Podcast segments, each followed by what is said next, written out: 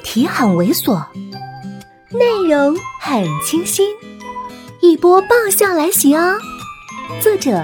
金刚芭比，演播余音。午餐时坐在餐厅，我磨刀霍霍地向我最大的劲敌黄毛。金枝玉孽看多了，我摆出极友善的笑容，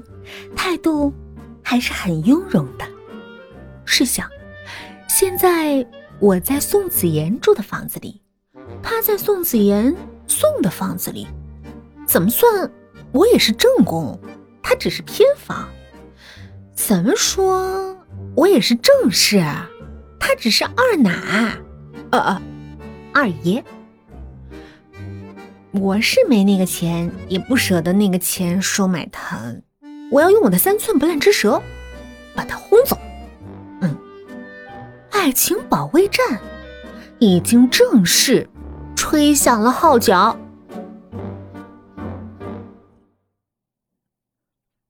进入六月份以来，气温已是一天高过一天，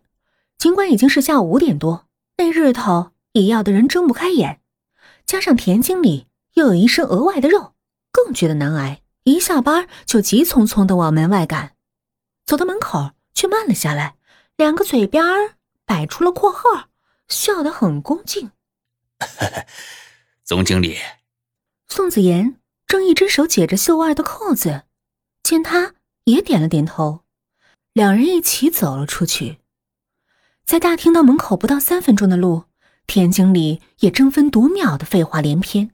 正连得乐不可支，却发现一直客套回应的宋子妍脚步停在了那里，一回头才看见他眼神定在一个方向，那个曾经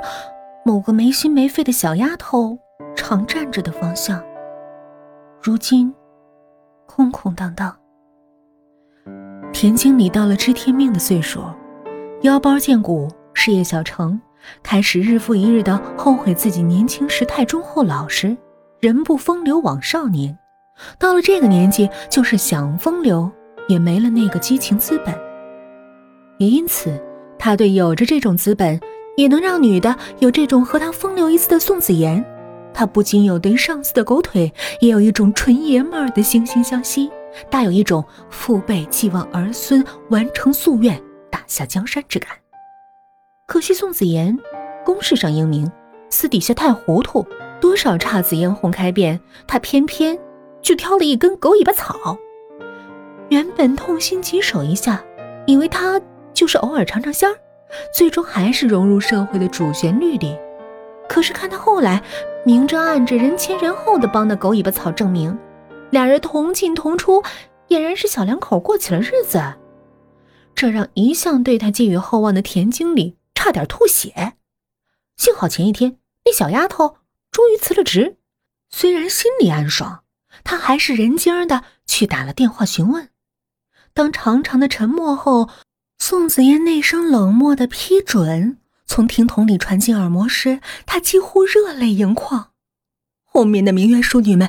你们后浪推前浪吧，把那小丫头片子狠狠地拍死在沙滩上。可是现在看看他脸上这一副显而易见的怅然若失，田经理隐约觉得自己错了。宋子妍虽现在是彻底的商场中人，可是仍是世家公子的秉性，加上他父亲处身政界，他一向从容得体，不曾在人前失礼，更先提情绪外露，居然会有这种表情，还是为了那根狗尾巴草。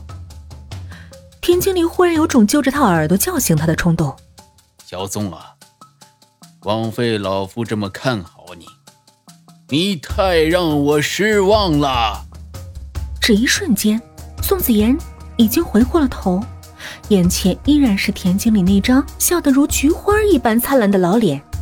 脸上的神情早已敛去，他若无其事的微笑。走吧。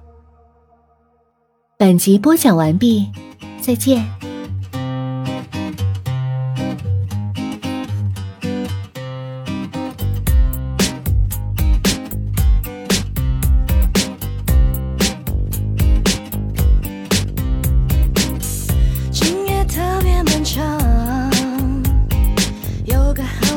一直被存